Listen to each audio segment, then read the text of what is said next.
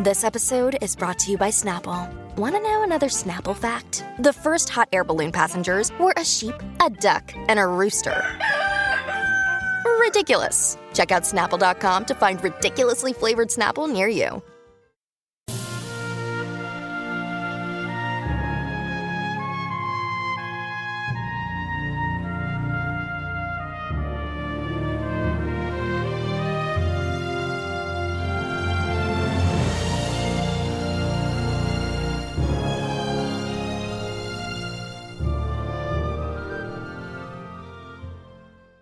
Welcome back, everyone, to 1001 Stories for the Road and The Moonstone by Wilkie Collins.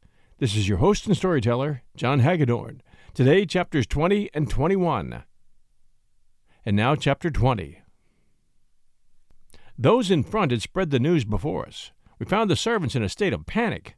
As we passed my lady's door, it was thrown open violently from the inner side. My mistress came out among us, with Mr. Franklin following, and trying vainly to compose her quite beside herself with the horror of the thing. You are answerable for this, she cried out, threatening the sergeant wildly with her hand. Gabriel, give that wretch his money, and release me from the sight of him. The sergeant was the only one among us who was fit to cope with her, being the only one among us who was in possession of himself. I am no more answerable for this distressing calamity, my lady, than you are, he said. If, in half an hour from this, you still insist upon my leaving the house? I will accept your ladyship's dismissal, but not your ladyship's money. It was spoken very respectfully, but very firmly at the same time, and it had its effect on my mistress as well as on me. She suffered Mr. Franklin to lead her back into the room.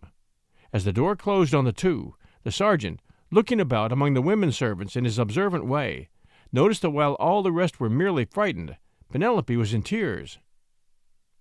When your father has changed his wet clothes, he said to her, come and speak to us in your father's room. Before the half hour was out, I had got my dry clothes on, and had lent Sergeant Cuff such change of dress as he required. Penelope came in to us to hear what the sergeant wanted with her. I don't think I ever felt what a good, dutiful daughter I had, so strongly as I felt that at that moment. I took her and sat her on my knee, and I prayed God bless her. She hid her head on my bosom and put her arms round my neck, and we waited a little while in silence. The poor dead girl must have been at the bottom of it, I think, with my daughter and with me. The sergeant went to the window and stood there looking out. I thought it right to thank him for considering us both in this way. And I did. People in high life have all the luxuries to themselves, among others, the luxury of indulging their feelings. People in low life have no such privilege. Necessity, which spares our betters, has no pity on us. We learn to put our feelings back into ourselves and to jog on with our duties as patiently as may be. I don't complain of this, I only notice it. Penelope and I were ready for the sergeant as soon as the sergeant was ready on his side. Asked if she knew what had led her fellow servant to destroy herself, my daughter answered, As you will foresee that it was for love of Mr. Franklin Blake. Asked next if she had mentioned this notion of hers to any other person, Penelope answered, I have not mentioned it for Rosanna's sake. I felt it necessary to add a word to this. I said, and for Mr. Franklin's sake, my dear, as well. If Rosanna has died for love of him, it is not with his knowledge or by his fault. Let him leave the house today. If he does leave it, without the useless pain of knowing the truth. Sergeant Cuff said, Quite right, and fell silent again, comparing Penelope's notion, as it seemed to me, with some other notion of his own which he kept to himself. At the end of the half hour, my mistress's bell rang.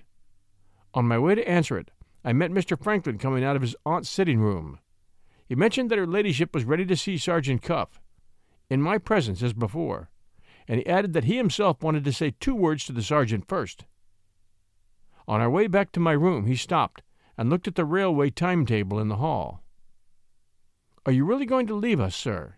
I asked. Miss Rachel will surely come right again, if you only give her time. She will come right again, answered Mr. Franklin, when she hears that I have gone away, and that she will see me no more.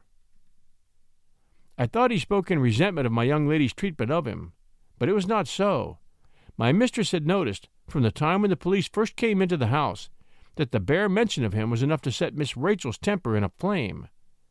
He had been too fond of his cousin to like to confess this to himself, until the truth had been forced on him, when she drove off to her aunt's. His eyes once opened in that cruel way which you know of, Mr. Franklin had taken his resolution, the one resolution which a man of any spirit could take, to leave the house. What he had to say to the sergeant was spoken in my presence. He described her ladyship as willing to acknowledge that she had spoken over hastily, and he asked if Sergeant Cuff would consent, in that case, to accept his fee and to leave the matter of the diamond where the matter stood now. The sergeant answered, No, sir. My fee is paid me for doing my duty. I decline to take it until my duty is done. I don't understand you, says Mr. Franklin. Then I'll explain myself, says the sergeant. When I came here, I undertook to throw the necessary light on the matter of the missing diamond. I am now ready and waiting to redeem my pledge. When I have stated the case to Lady Verinder as the case now stands, and when I have told her plainly what course of action to take for the recovery of the moonstone, the responsibility will be off my shoulders. Let her ladyship decide after that whether she does or does not allow me to go on. I shall then have done what I undertook to do, and I'll take my fee. In those words, Sergeant Cuff reminded us that, even in the detective police, a man may have a reputation to lose. The view he took was so plainly the right one that there was no more to be said. As I rose to conduct him to my lady's room, he asked if Mr. Franklin wished to be present. Mr. Franklin answered, Not unless Lady Verinder desires it. He added, in a whisper to me, as I was following the sergeant out, I know what that man is going to say about Rachel, and I'm too fond of her to hear it and keep my temper. Leave me by myself. I left him, miserable enough, leaning on the sill of my window, with his face hidden in his hands and Penelope peeping through the door, longing to comfort him. In Mr. Franklin's place, I should have called her in. When you are ill used by one woman, there is great comfort in telling it to another, because, nine times out of ten, the other always takes your side. Perhaps, when my back was turned, he did call her in. In that case, it is only doing my daughter justice to declare that she would stick at nothing in the way of comforting Mr. Franklin Blake. In the meantime, Sergeant Cuff and I proceeded to my lady's room. At the last conference we had held with her, we had found her not over willing to lift her eyes from the book which she had on the table. On this occasion there was a change for the better. She met the sergeant's eye with an eye that was as steady as his own. The family spirit showed itself in every line of her face, and I knew that Sergeant Cuff would meet his match when a woman like my mistress was strung up to hear the worst he could say to her. We'll return with Chapter 21 right after these sponsor messages. And now, Chapter 21 of The Moonstone. The first words, when we had taken our seats, were spoken by my lady. Sergeant Cuff, she said, there was perhaps some excuse for the inconsiderate manner in which I spoke to you half an hour since. I have no wish, however, to claim that excuse. I say, with perfect sincerity, that I regret it if I wronged you. The grace of voice and manner with which she made him that atonement had its due effect on the sergeant. He requested permission to justify himself, putting his justification as an act of respect to my mistress. It was impossible, he said, he could be in any way responsible for the calamity, which had shocked us all, for this sufficient reason that his success in bringing his inquiry to its proper end depended on his neither saying nor doing anything that could alarm Rosanna Spearman. He appealed to me to testify whether he had, or had not, carried that object out. I could, and did, bear witness that he had. And there, as I thought, the matter might have been judiciously left to come to an end. Sergeant Cuff, however, took it a step further, evidently, as you shall now judge, with the purpose of forcing the most painful of all possible explanations to take place between her ladyship and himself. I have heard a motive assigned for the young woman's suicide, said the sergeant, which may possibly be the right one. It is a motive quite unconnected with the case which I am conducting here. I am bound to add, however, that my own opinion points the other way. Some unbearable anxiety in connection with the missing diamond has, I believe, driven the poor creature to her own destruction. I don't pretend to know what that unbearable anxiety may have been, but I think, with your ladyship's permission, I can lay my hand on a person who is capable of deciding whether I am right or wrong. Is the person now in the house? My mistress asked, after waiting a little. The person has left the house, my lady. That answer pointed as straight to Miss Rachel as straight could be. A silence dropped on us which I thought would never come to an end. Lord! How the wind howled, and how the rain drove at the window, as I sat there waiting for one or the other of them to speak again. Be so good as to express yourself plainly, said my lady. Do you refer to my daughter? I do, said Sergeant Cuff, in so many words. My mistress had her checkbook on the table when we entered the room, no doubt to pay the sergeant his fee. She now put it back in the drawer. It went to my heart to see how her poor hand trembled, the hand that had loaded her old servant with benefits, the hand that, I pray God, may take mine when my time comes and I leave my place forever.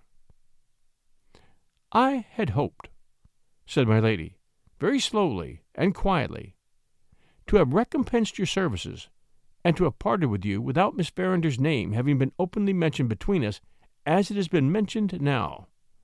My nephew has probably said something of this before you came into my room? Mr. Blake gave his message, my lady, and I gave Mr. Blake a reason. It is needless to tell me your reason. After what you have just said, you know as well as I do that you have gone too far to go back. I owe it to myself, and I owe it to my child, to insist on your remaining here and to insist on your speaking out.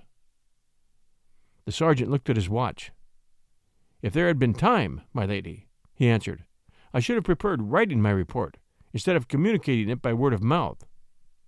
But if this inquiry is to go on, time is of too much importance to be wasted in writing. I am ready to go into the matter at once. It is a very painful matter for me to speak of, and for you to hear. There my mistress stopped him once more. I may possibly make it less painful to you, and to my good servant and friend here, she said, if I set the example of speaking boldly on my side. You suspect Miss Verinder of deceiving us all by secreting the diamond for some purpose of her own. Is that true? Quite true, my lady. Very well. Now, before you begin, I have to tell you, as Miss Verinder's mother, that she is absolutely incapable of doing what you suppose her to have done. Your knowledge of her character dates from a day or two since. My knowledge of her character dates from the beginning of her life. State your suspicion of her as strongly as you please. It is impossible that you can offend me by doing so. I am sure beforehand that with all your experience, the circumstances have fatally misled you in this case. Mind, I am in possession of no private information. I am as absolutely shut out of my daughter's confidence as you are. My one reason for speaking positively is the reason you have heard already. I know my child. She turned to me and gave me her hand. I kissed it in silence. You may go on, she said, facing the sergeant again as steadily as ever. Sergeant Cuff bowed. My mistress had produced but one effect on him. His hatchet face softened for a moment, as if he was sorry for her. As to shaking him in his own conviction, it was plain to see that she had not moved him by a single inch. He settled himself in his chair, and he began his vile attack on Miss Rachel's character in these words I must ask your ladyship, he said, to look this matter in the face from my point of view, as well as from yours. Will you please to suppose yourself coming down here, in my place, and with my experience, and will you allow me to mention very briefly what that experience has been? My mistress signed to him that she would do this. The sergeant went on. For the last twenty years, he said, I have been largely employed in cases of family scandal, acting in the capacity of confidential man.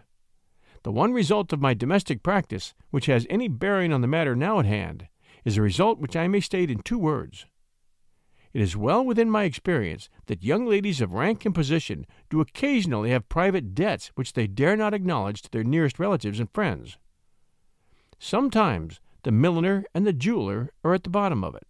Sometimes the money is wanted for purposes which I don't suspect in this case, and which I won't shock you by mentioning.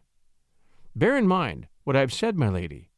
And now let us see how events in this house have forced me back on my own experience, whether I liked it or not. He considered with himself for a moment, and went on, with a horrid clearness that obliged you to understand him, with an abominable justice that favored nobody. My first information relating to the loss of the Moonstone, said the sergeant, came to me from Superintendent Seegrave. He proved to my complete satisfaction that he was perfectly incapable of managing the case. The one thing he said which struck me as worth listening to was this that Miss Verinder had declined to be questioned by him, and had spoken to him with a perfectly incomprehensible rudeness and contempt. I thought this curious, but I attributed it mainly to some clumsiness on the superintendent's part which might have offended the young lady. After that, I put it by in my mind and applied myself single handed to the case. It ended, as you are aware, in the discovery of the smear on the door, and in Mr. Franklin Blake's evidence satisfying me that this same smear and the loss of the diamond were pieces of the same puzzle. So far, if I suspected anything, I suspected that the moonstone had been stolen, and that one of the servants might prove to be the thief. Very good. In this state of things, what happens? Miss Verinder suddenly comes out of her room and speaks to me. I observe three suspicious appearances in that young lady. She is still violently agitated, though more than four and twenty hours have passed since the diamond was lost. She treats me as she's already treated Superintendent Seegrave, and she is mortally offended with Mr. Franklin Blake. Very good again. Here, I say to myself, is a young lady who has lost a valuable jewel, a young lady, also, as my own eyes and ears inform me, who is of an impetuous temperament.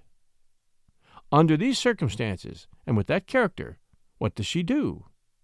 She betrays an incomprehensible resentment against Mr. Blake, Mr. Superintendent, and myself. Otherwise, the very three people who have all, in their different ways, been trying to help her recover her lost jewel. Having brought my inquiry to that point, then, my lady, and not till then, I begin to look back into my own mind from my own experience. My own experience explains Miss Verinder's otherwise incomprehensible conduct. It associates her with those other young ladies that I know of. It tells me she has debts she daren't acknowledge, that must be paid. And it sets me asking myself whether the loss of the diamond may not mean that the diamond must be secretly pledged to pay them. That is the conclusion which my experience draws from plain facts. What does your ladyship's experience say against it?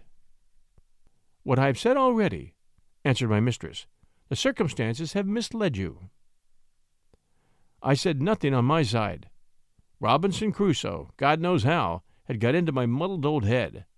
If Sergeant Cuff had found himself, at that moment, transported to a desert island, without a man Friday to keep him company, or a ship to take him off, he would have found himself exactly where I wished him to be. Nota bene, I am an average good Christian when you don't push my Christianity too far, and all the rest of you, which is a great comfort, are, in this respect, much the same as I am. Sergeant Cuff went on. Right or wrong, my lady, he said, having drawn my conclusion, the next thing to do is put it to the test. I suggested to your ladyship the examination of all the wardrobes in the house. It was a means of finding the article of dress which had, in all probability, made the smear, and it was a means of putting my conclusion to the test. How did it turn out? Your ladyship consented. Mr. Blake consented. Mr. Ablewhite consented. Miss Verinder alone stopped the whole proceeding by refusing point blank. That result satisfied me that my view was the right one. If your ladyship and Mr. Betteredge persist in not agreeing with me, you must be blind to what happened before you this very day. In your hearing, I told the young lady that her leaving the house, as things were then, would put an obstacle in the way of my recovering her jewel. You saw yourselves that she drove off in the face of that statement. You saw yourself that, So far from forgiving Mr. Blake for having done more than all the rest of you to put the clue into my hands, she publicly insulted Mr. Blake on the steps of her mother's house. What do these things mean? If Miss Verinder is not privy to the suppression of the diamond, what do these things mean? This time he looked my way. It was downright frightful to hear him piling up proof after proof against Miss Rachel, and to know, while one was longing to defend her, that there was no disputing the truth of what he had said. I am, thank God, constitutionally superior to reason. This enabled me to hold firm to my lady's view, which was my view also. This roused my spirit and made me put a bold face on it before Sergeant Cuff. Profit, good friends, I beseech you, by my example. It will save you from many troubles of the vexing sort. Cultivate a superiority to reason, and see how you pare the claws of all the sensible people when they try to scratch you for your own good. Finding that I made no remark, and that my mistress made no remark, Sergeant Cuff proceeded.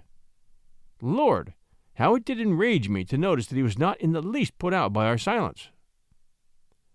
There is the case, my lady, as it stands against Miss Verinder alone, he said. The next thing is to put the case as it stands against Miss Verinder and the deceased Rosanna Spearman taken together. We will go back for a moment, if you please, to your daughter's refusal to let her wardrobe be examined. My mind being made up, after that circumstance, I had two questions to consider next. First, as to the right method of conducting my inquiry. Second, as to whether Miss Verinder had an accomplice among the female servants in the house. After carefully thinking it over, I determined to conduct the inquiry in, what we should call at our office, a highly irregular manner. For this reason, I had a family scandal to deal with, which it was my business to keep within the family limits. The less noise made, and the fewer strangers employed to help me, the better. As to the usual course of taking people in custody on suspicion, going before the magistrate, and all the rest of it, nothing of the sort was to be thought of, when your ladyship's daughter was, as I believed, at the bottom of the whole business. In this case, I felt that a person of Mr. Betteredge's character and position in the house, knowing the servants as he did, and having the honor of the family at heart, would be safer to take as an assistant than any other person whom I could lay my hand on. I should have tried Mr. Blake as well, but for one obstacle in the way. He saw the drift of my proceedings at the very early date, and with his interest in Miss Verinder, any mutual understanding was impossible between him and me. I trouble your ladyship with these particulars to show you that I have kept the family secret within the family circle. I am the only outsider who knows it, and my professional existence depends on holding my tongue.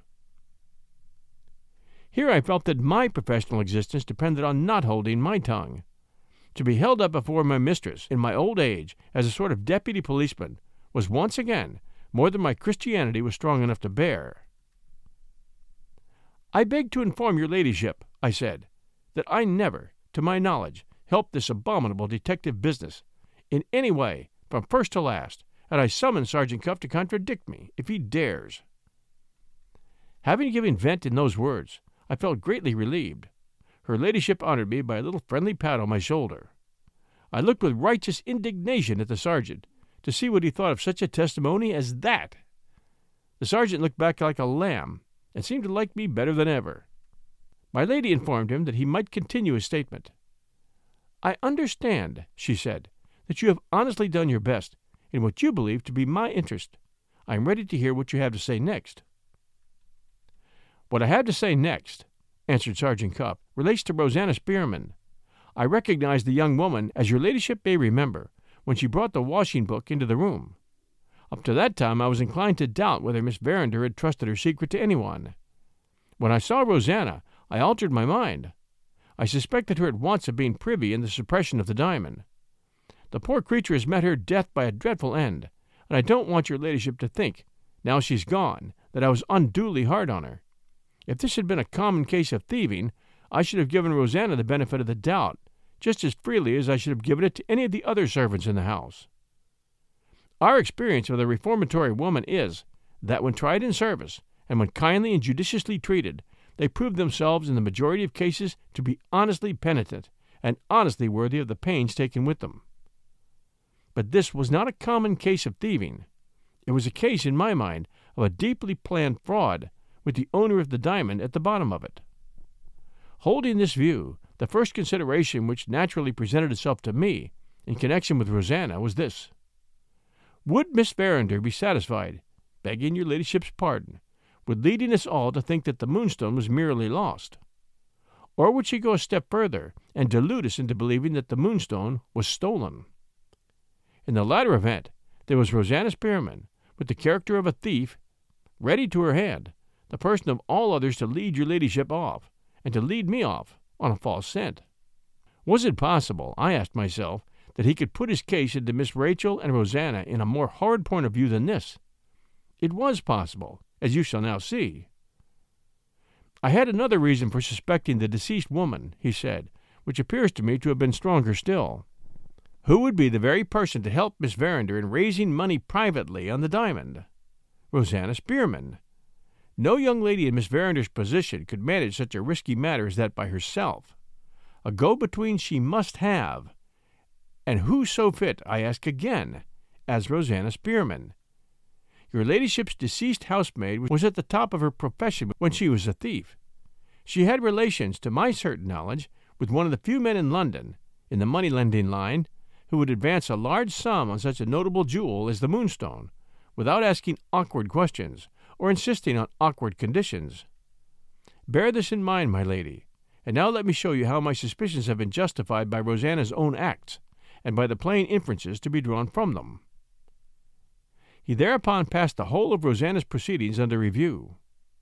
You are already as well acquainted with those proceedings as I am, and you will understand how unanswerably this part of his report fixed the guilt of being concerned in the disappearance of the moonstone on the memory of the poor dead girl. Even my mistress was daunted by what he said now. She made him no answer when he had done. It didn't seem to matter to the sergeant whether he was answered or not. On he went, devil take him, just as steady as ever. Having stated the whole case as I understand it, he said, I have only to tell your ladyship now what I propose to do next. I see two ways of bringing this inquiry successfully to an end. One of those ways I look upon as a certainty. The other, I admit, is a bold experiment, and nothing more. Your ladyship shall decide. Shall we take the certainty first? My mistress made him aside to take his own way and choose for himself. Thank you, said the sergeant. We'll begin with the certainty, as your ladyship is so good as to leave it to me. Whether Miss Verinder remains at Frizinghall, or whether she returns here, I propose, in either case, to keep a careful watch on all her proceedings, on the people she sees, on the rides and walks she may take, and on the letters she may write and receive. What next? asked my mistress. I shall next, answered the sergeant, request your ladyship's leave to introduce into the house as a servant in the place of Rosanna Spearman, a woman accustomed to private inquiries of this sort, for whose discretion I can answer. What next? repeated my mistress. Next, proceeded the sergeant, and last, I propose to send one of my brother officers to make an arrangement with that money lender in London, whom I mentioned just now as formerly acquainted with Rosanna Spearman, and whose name and address, your ladyship may rely on it, have been communicated by Rosanna to Miss Verinder. I don't deny that the course of action I am now suggesting will cost money and consume time, but the result is certain. We run a line round the moonstone, and we draw that line closer and closer till we find it in Miss Verinder's possession, supposing she decides to keep it. If her debts press and she decides on sending it away, then we have our man ready, and we meet the moonstone on its arrival in London.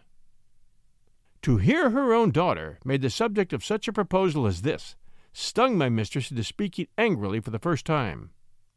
Consider your proposal declined in every particular, she said, and go on to your other way of bringing the inquiry to an end. My other way, said the sergeant, going on as easy as ever, is to try that bold experiment to which I have alluded. I think I formed a pretty correct estimate of Miss Verinder's temperament. She is quite capable, according to my belief, of committing a daring fraud but she is too hot and impetuous in temper, and too little accustomed to deceit as a habit, to act the hypocrite in small things, and to restrain herself under all provocations. Her feelings in this case have repeatedly got beyond her control, at the very time when it was plainly her interest to conceal them. It's on this peculiarity in her character that I now propose to act. I want to give her a great shock suddenly, under circumstances that will touch her to the quick. In plain English, I want to tell Miss Verinder, without a word of warning, of Rosanna's death, on the chance that her own better feelings will hurry her into making a clean breast of it. Does your ladyship accept that alternative? My mistress astonished me beyond all power of expression. She answered him on the instant. Yes, I do. The pony chaise is ready, said the sergeant. I wish your ladyship good morning. My lady held up her hand and stopped him at the door. My daughter's better feelings shall be appealed to, as you propose, she said, but I claim the right, as her mother, of putting you to the test myself. You will remain here, if you please, and I will go to Frizinghall. For once in his life, the great Cuff stood speechless with amazement, like an ordinary man. My mistress rang the bell and ordered her waterproof things. It was still pouring with rain, and the close carriage had gone, as you know, with Miss Rachel, to Frizinghall. I tried to dissuade your ladyship from facing the severity of the weather. Quite useless. I asked leave to go with her and hold the umbrella. She wouldn't hear of it. The pony chaise came round, with the groom in charge. You may rely on two things, she said to Sergeant Cuff in the hall. I will try the experiment on Miss Verinder as boldly as you could try it yourself, and I will inform you of the result, either personally or by letter, before the last train leaves for London tonight. With that, she stepped into the chaise, and taking the reins herself, drove off to Frizinghall.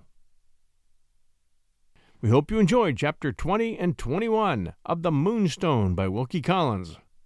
We always appreciate kind reviews, especially you Apple listeners. Our most recent review Classics and much more 1001 Stories for the Road, 5 stars. This man is one of the best storytellers telling the best classic stories and otherwise. Every podcast he makes is worth listening to. That one from Blue Eyes 2276 Apple Podcast US and Blue Eyes 2276. Thank you very, very much for that very kind review. And another one Theater of the Mind 1001 Stories for the Road, 5 stars. I've recently discovered 1001 and I enjoy it immensely. The stories and audiobooks keep me company during the long hours in the tractor on the farm, and I listen also every night as I drift off to sleep and when I'm working in the shop or puttering around the house. The narration is excellent, and the selection of stories is nothing short of amazing. Thank you for the work that this must take, and please keep on doing what you do so very well. That one from IEU, Apple Podcast, Canada. Thank you so much for that very kind review. It's greatly, greatly appreciated. We'll return with chapters 22 and 23 next week, Sunday at noon. Until then, everyone, stay safe. Please do check out our other 1001 podcasts, and we'll be back soon.